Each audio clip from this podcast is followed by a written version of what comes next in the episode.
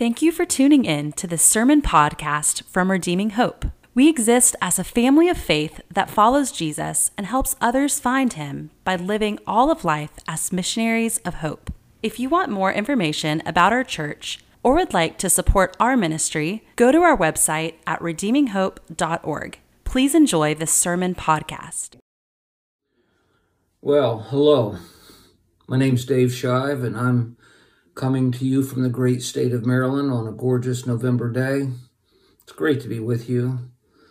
Appreciate Josh Young inviting me to share from the scriptures today.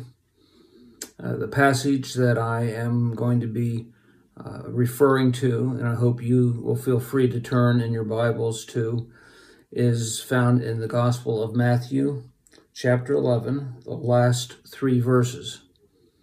Before we look at them, let me pray.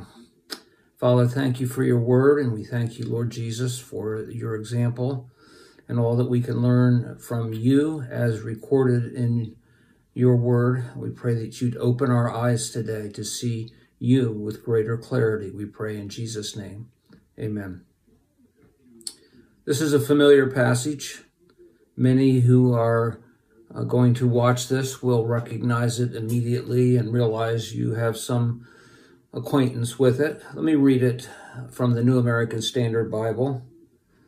Matthew 11, 28. Come to me, all who are weary and heavy laden, and I will give you rest. Take my yoke upon you and learn from me. For I am gentle and humble in heart, and you shall find rest for your souls. For my yoke is easy and my load is light.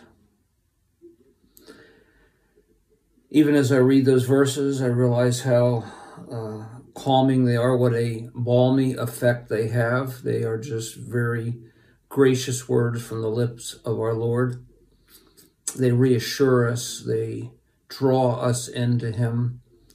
Uh, no words of condemnation here, apparently, just uh, letting us know of his dear affection for us and desire uh, that we allow him to meet our needs. What an incredible thought that is. Well, Jesus is the hero in this passage, as he is throughout the Gospels, basically. That is, he's the protagonist of his own story. He propels the plot forward. We look to him, we try to take our cues from him to try to see what it is that he is uh, doing and saying and what the impact is on his audience, who his audience even is, and what it should mean for us. Now, when we come to this passage, Matthew 11, the last three verses, I'm sure we realize that we're in the middle of a story. Something's going on. Jesus is doing things, and Matthew, as he records the events uh, from the life of Jesus that he has decided to record.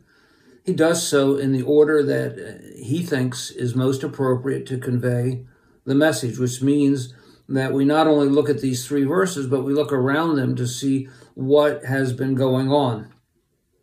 That can be a small thing, just look a couple verses back, or it can be a big thing. How does Matthew 11, 28 to 30 fit in the context of the entire Gospel of Matthew? Well, that's too big a question to answer today for sure. But I say that because I want to encourage you to think about what is going on in Matthew and what uh, Matthew is trying to communicate about Jesus and about his life and his ministry and how he interacted with people, how he conducted himself. What are his emotions? What moves Jesus? In Matthew? What underlying currents are there? Now, that's a tricky thing, isn't it? Because even when we read novels or watch movies, we are uh, trying to intuit what the protagonist or hero is really thinking. What drives this person? We don't always see it laid out boldly, sometimes it's very subtle. And in many cases, the hero of a story has an agenda, as does Jesus. He's on a mission. And his mission is complex because of the people to whom he's coming. And one of the key elements in Jesus' ministry as he comes to people is the opposition that faces him. Now, I want to suggest an idea to you here that when we arrive at Matthew 11 28 to 30, uh, there's an ambiance of comfort, serenity, peacefulness, encouragement. It's inviting. But I also want to suggest that you think of what might be going on beneath the surface with Jesus. What's driving him? And my thinking is this, I'm going to kind of let you know, I'm going to show my hand up front, is that I think Jesus' ministry generally works on two levels, at least.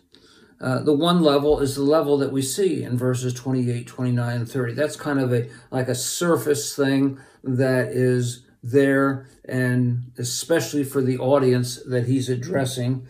Uh, and it seems as if he is giving a general address, not to religious leaders, not to even uh, the cities. Of verse 20, he began to reproach the cities. If you look back earlier in the chapter, verses 2 to 6, he's addressing the disciples of John. Then in verse 7 and following, he's addressing the multitudes, down to verse 19. And then verses 20 to 24, he's addressing the cities. And finally, we have verses 25 to 27 where he addresses his father. So these conversations are taking place. Those are the things that we see on the surface.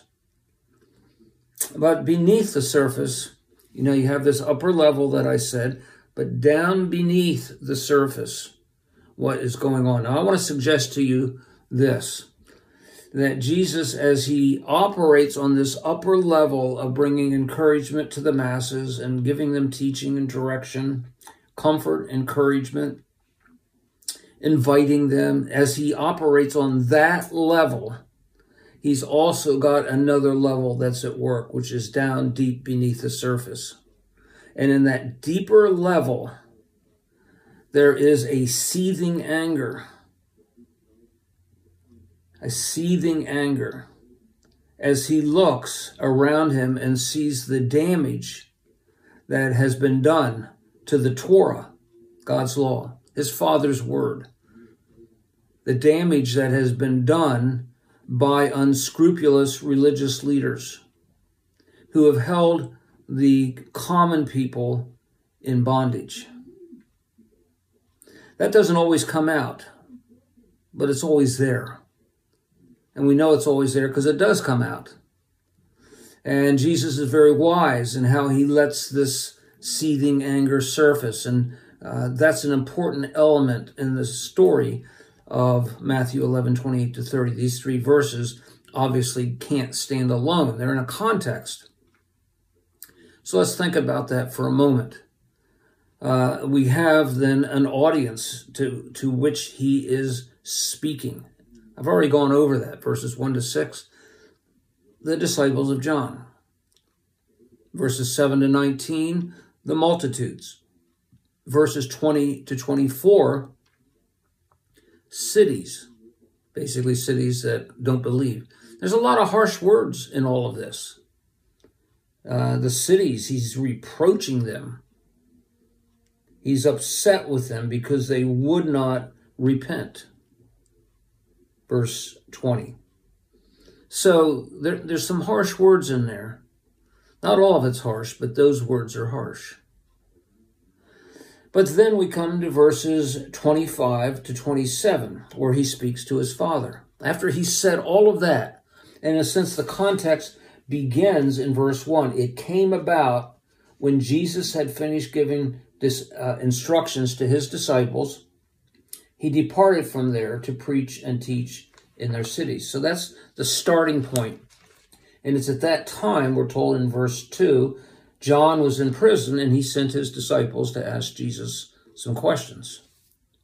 It's in that same context, then, that when those disciples get their answer and leave, that Jesus begins to talk to the multitudes about John the Baptist, explaining his ministry, why he was the way he was. When he's done talking about John the Baptist, then he begins in verses 20 and 24 to talk to the cities which theoretically did not embrace John's message. And so there is a general lack of repentance. That lack of repentance goes all the way through the land of Israel, perhaps a response to John the Baptist. All of that brings us to verse 25. At that time, while all this is going on, at that time, Jesus talks to his Father. Verse 25 I praise you, I acknowledge to you, Father, Lord of heaven and earth, you have hidden these things. Notice the two words, these things, which, which refer in some way to what has been going on in these other conversations about John's disciples and the multitudes and the cities and so forth. From the babes, that is, from the uninitiated, uh, you uh, or from the excuse me, from the wise and the intelligent, you hid these things, but you've let the kind of the babes, the uh, supposedly uneducated ones, the ones that aren't quite as nuanced. You've let them understand these things, and he, and Jesus is very grateful to his Father that the message that's contained in verses one to twenty four is a message that's accessible to the masses. And that's pleasing to the Father, verse 26. And Jesus acknowledges that the Father has also elevated him by handing over him to the reign, the reins of, of the kingdom and the controls and the authority that is necessary to do the work that needs to be done. And so the Son then is the one who is revealing these things to the babes, the uninitiated. That's his prayer. What does he do next? Very simple. He says, Come. The first word of verse 28 come, a word of invitation. What a spectacular word. We can't skip over that. You know, it's only a four letter word that we use all the time. Parents tell their children, come here. We excitedly might say, hey, come, take a look at this. I'm going to come to the party. I'm going to come to church or whatever it might be. We use this word and it's easy to take it for granted, but notice the warm invitation that's contained in this word, this imperative. Come. Come to me. Now, frankly, it can be bad to hear this word. When I was a younger person, much younger, especially after church on Sundays, my mother would say to my father, David was not good in church and he needs a spanking. And my dad was the pastor and he would just come home from pouring his heart out and all his hard work on Sunday mornings, and he would go into his study and he would say, David, come here. Those were not words I wanted to hear. I knew what they meant. Or the principal would get on the PA system and say, Would David Shive please come to the principal's office? I heard that too. I didn't like that. That didn't give me a warm feeling. But Jesus' words here are different. These words are significant, so significant. They're the words that were used back in chapter 4, verse 19, when Jesus called Peter, James, and John and Andrew, said, Come. He didn't say it with a frown on his face. He had a smile. He had open arms. He's saying, Come. I want you to come with me. You know how it is to be invited to something kind of like in chapter 22 and verse 4, when the invitation is extended to the wedding feast. Come to the wedding feast. Boy, we love to be invited. Well, Jesus is inviting. He's not pushing people away. He's extending an invitation, much as he did in the book of Revelation, when the angel would say to John, Come, come. Come see the bride of the Lamb. Jesus is an inviting Lord, and he is not pushing you away. If you are in this group of those who are not the initiated, you're uninitiated, you're you're not wise and intelligent. You're just a normal person who struggles with things and will fit the description of the people in verse 28, then you are the one that he's talking to. He's saying, Come. What a warm invitation. And that's a great way to start this whole thing, that we understand that. You're somewhere else, you're not right here, but come on, come on, sidle up on next to me, follow me, come here. To follow this, who are these uninitiated babes that he might be talking to? He calls them two things. He says that they are weary. That word weary means they have worked hard. They're, they're worn out from hard work. It involves labor. They have been trying really, really hard, and it's just plain tuckered them out. The second thing that he says to describe them is that they are burdened, heavy laden. Right? So they've got a, a load they're trying to carry. You know, just picture that. Picture an individual who is working so hard to do the right thing, to keep his head above water, to keep uh, herself in the game, and to function and to feel like uh, you're a person that is on the right track, making the most of things, and then to realize that you're just worn out. It's just exhausted you. And in addition to being exhausted, you realize you have this heavy load that you can't shake. Now, this is a person who can't measure up, really. They're not living with a sense of the thrill of victory. They're not living with a sense of success. They're living with the uh, reality uh, that they are not making the grade. And that's the person Jesus is talking to. But think about that for a moment. Think of these two terms this person who is laboring. Well, who might that be? What are they laboring from? Can we burrow down into that somehow and figure out uh, what they're laboring from. What is their labor? Let, let me go through the rest of the verses and we'll come back to that question. Jesus says, To you, you're just worn out, carrying a heavy load, I want to give you rest. I will give you rest. You haven't been able to find it so far whoever you're trying to work for and please and keep happy is not happy and is relentless in continuing to frustrate you with more hard work and with heavy loads. Well, I want to give you rest, says Jesus. Come to me. In addition, he says in verse 28, second command of this passage. First one's come. The second is take up take up. Same term uh, that Jesus used to take up our cross. Pick it up. Pick up what? My yoke, says Jesus. Pick up my yoke. And then he gives the, la- the final of the three imperatives in this section. Come, take up, learn. Learn. And the word learn there is the word that from which we get our word disciple. That is, be discipled. Uh, come under my tutelage. Come to me, put my yoke on, take it up, and learn from me. Why? Because I am gentle. That word means to be unassuming, to not be overly impressed with your credentials, with who you are. I'm unassuming. I'm gentle. I'm meek as it says in the Beatitudes, blessed are the meek. Same word.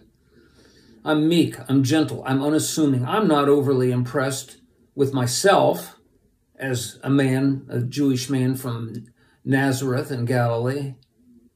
I'm just a, a gentle, unassuming person and humble in heart. And you will find rest for your souls. Come, take up learn, and you'll get rest. Those are the main ideas. Get those ideas clearly in your mind. Come, take up, learn, three imperatives. What happens when you do those three things? You will find rest. And then he concludes this section in verse 30 For my yoke is easy, that is, it's mild, it's pleasant, it's not onerous. It's not going to wear you out. You're not going to feel burdened by my yoke. And my load is light. All right, so let, us try to figure out who these people are because, after all, we may need to apply this to our own lives in some way, and we should try to understand the context Who's Jesus looking at? Who's he talking to? And there's some key words in here that help us understand that. For instance, you'll notice in verse um, 28 that these people are loaded down. They have a heavy load. And this is a uh, one key idea. There's about three or four ideas that help us to f- get a pathway into figuring out just who Jesus is concerned about. I'm looking at Matthew chapter 23 for just a second, where Jesus is um, warning the disciples to be on their guard around the scribes and the Pharisees, and he will proceed to launch into a really uh, strong diatribe against the religious leaders. And he says, uh, Whatever they tell you to do, do it, but don't do according to their deeds because they say things, but they don't do them. And, verse 4, they tie up heavy loads, heavy burdens. Notice that. They put heavy burdens, they ensnare with heavy burdens. They bind you with burdens that are heavy, with heavy loads while I'm in this chapter, if we uh, went over to chapter verse 23, and Jesus says to the Pharisees, Woe to you, scribes and Pharisees, for you tithe mint and dill and cumin and have neglected the weightier, the heavier matters that are found in the law.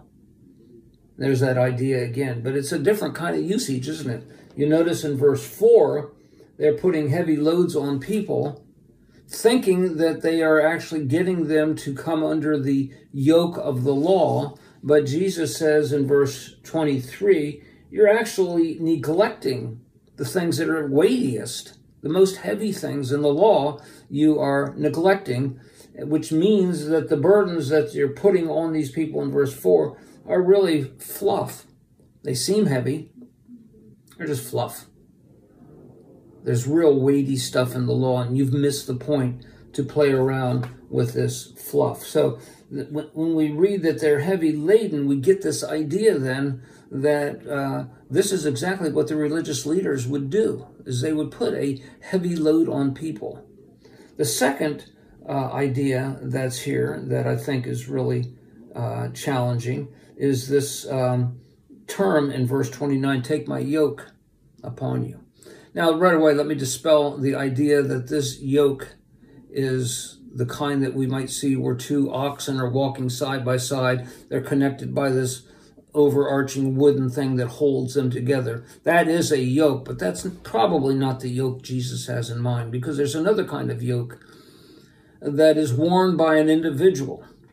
Farmer wanting to, say, carry two buckets of milk without sloshing them would put this yoke over his shoulders with ropes hanging down from the two sides, hook the buckets on, and then he could walk, free his arms and hands, not have to carry this heavy load with his hands, but he could, his the weight would be on his shoulders, and that's the yoke. And it lightens the load. It makes it easier. The problem, of course, is that for the Pharisees, the yoke that they impose upon people is a heavy one, and we can see that in a couple of places. Uh, let me refer you to uh, Acts chapter 15. You may recall in the first century, the, uh, the, the Jewish leadership assembled in Jerusalem to try to figure out what in the law what requirements of the law they were going to impose upon new Gentile converts.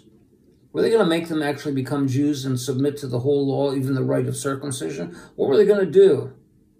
Of course, Paul and Barnabas had been out on their first missions trip and doing uh, great things among the Gentiles, and there was a tremendous response. But the leadership, the Jewish leadership in Jerusalem, was nervous, so they assembled. And it was in this context that Peter, who was there, said to the leaders, Why would you want to place, and this is Acts 15, verse 10, why would you want to place upon the neck of the disciples a yoke which neither our fathers nor we have been able to carry? It's too heavy.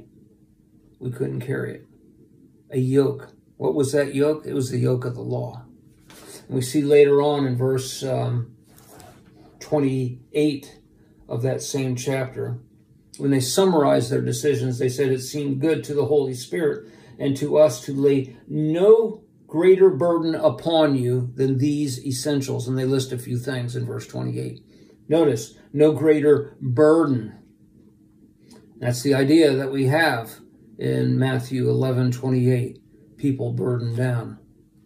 And finally, let me refer you to one other passage, Galatians chapter 5 and verse 1, where Paul writes in a context where he's trying to straighten out the thinking of Jewish and Gentile readership and to clarify the role of, of uh, the law in the life of the new convert. It's very similar to Acts 15, same time period, same context pretty much. And Paul says in Galatians 5, verse 1 For freedom you have been set free. Don't get snared again with a yoke of bondage. And there it's very clear that the yoke of bondage is the law itself.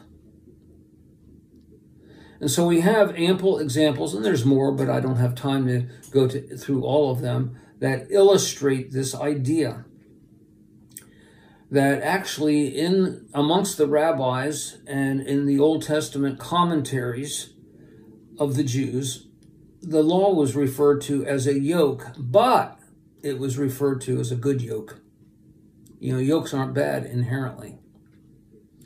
The law was refer- alluded to as a good yoke because yokes can be good, and the law is a help, obviously. But in these passages and in the experience of first century um, multitudes of people, the common people, under the leadership of the scribes and Pharisees and religious leaders, the law had become a yoke that was unbearable. And they were worn out worn out by trying to please God. After all, that's what happens. The yoke is our pathway to God, or excuse me, the Torah, the law of God, is our pathway to God. It's how we know God. Repeatedly in Psalm 119, the psalmist says, How I love your law. Why? Because he learns so much about God from God's law. What have these Pharisees and religious leaders done except to pervert it to such a degree that it has become a not a light to guide one in their path and walking with God and walking in the ways of the Lord, but a burden that just plain wears you out. And so when Jesus says, Come to me, you who are tired from your labors, worn out by the loads that you're carrying, I want to suggest to you that this, in its broadest sense, is a message directed to people who are weary of trying to please God trying to keep his word. Jesus doesn't say, come and do this or that. He says, come to me. Personal invitation. Take up my yoke, not that which the religious leaders dump upon you, and come under my tutelage. Now, it's interesting that in this context, we have, in a sense, a flow of thought that goes into chapter 12. I know we see chapter 12 and think, well, that's that's something else. I'm not going to worry about that right now. But chapter division sometimes can really throw us for uh, in a wrong direction, and I think that's the case here. You'll notice in verse 25, Matthew says, At that time, Jesus answered. Notice the first words of Matthew 12, verse 1. At that time, same exact Greek expression. And so the context continues. And before I'm done, I just want to point out what happens immediately after Jesus speaks in 11 28 to 30. At that time, Jesus and his disciples, right around the same time, he said, Come to me, all you who are worn out and overburdened with life, with the uh, with the attempts that you're making to keep God's law and to please Him. Come to me. At that same time, Jesus goes with his disciples, and it happens to be on the Sabbath. Notice in verses 1 to 14 of chapter 12, the term Sabbath occurs eight times. This whole section is about the Sabbath. A good gift, a rest, Sabbath rest. Remember that idea. And so on a day of rest, when you cease from your labors, the disciples are walking through the fields and they get hungry. What do you do when you get hungry on the Sabbath? You eat. It's okay to eat on the Sabbath. And they began to pick the heads of grain and to eat. The Pharisees saw this and said, Look, your disciples are doing something that's not lawful on the Sabbath. And now we see a perfect illustration of exactly what the problem is. The disciples, hungry, are delighted that there's something that they can pick as they walk and eat. The disciples are ever quick, ever ready to snatch all the fun out of life by dumping the law of God and the burdens that can go with it upon unsuspecting believers. Don't you know that that's not lawful? And Jesus responds. I'm not going to go through all of the, the dialogue here.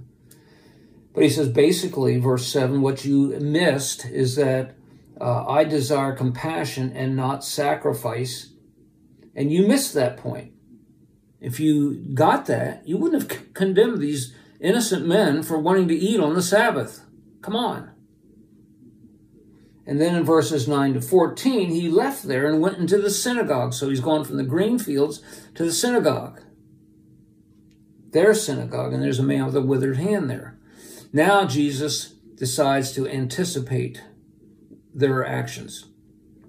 And so he says uh, in verse 10 before anyone can do anything, he says to them, since it's a Sabbath now, remember, is it lawful to heal on the Sabbath? And he went and and they are going to accuse him. Jesus anticipates this. He knows this is coming. I mean, how could it not be? Anybody could know that in reality after the experience in the grain fields. And he said to them, Well, which one among you, if you have a sheep and it falls into a pit on the Sabbath, won't he take hold of it and lift it out? Or how much more then is a man than a sheep? So it's lawful to do good on the Sabbath. He said to the man, Stretch out your hand. And he stretched it out and he healed him.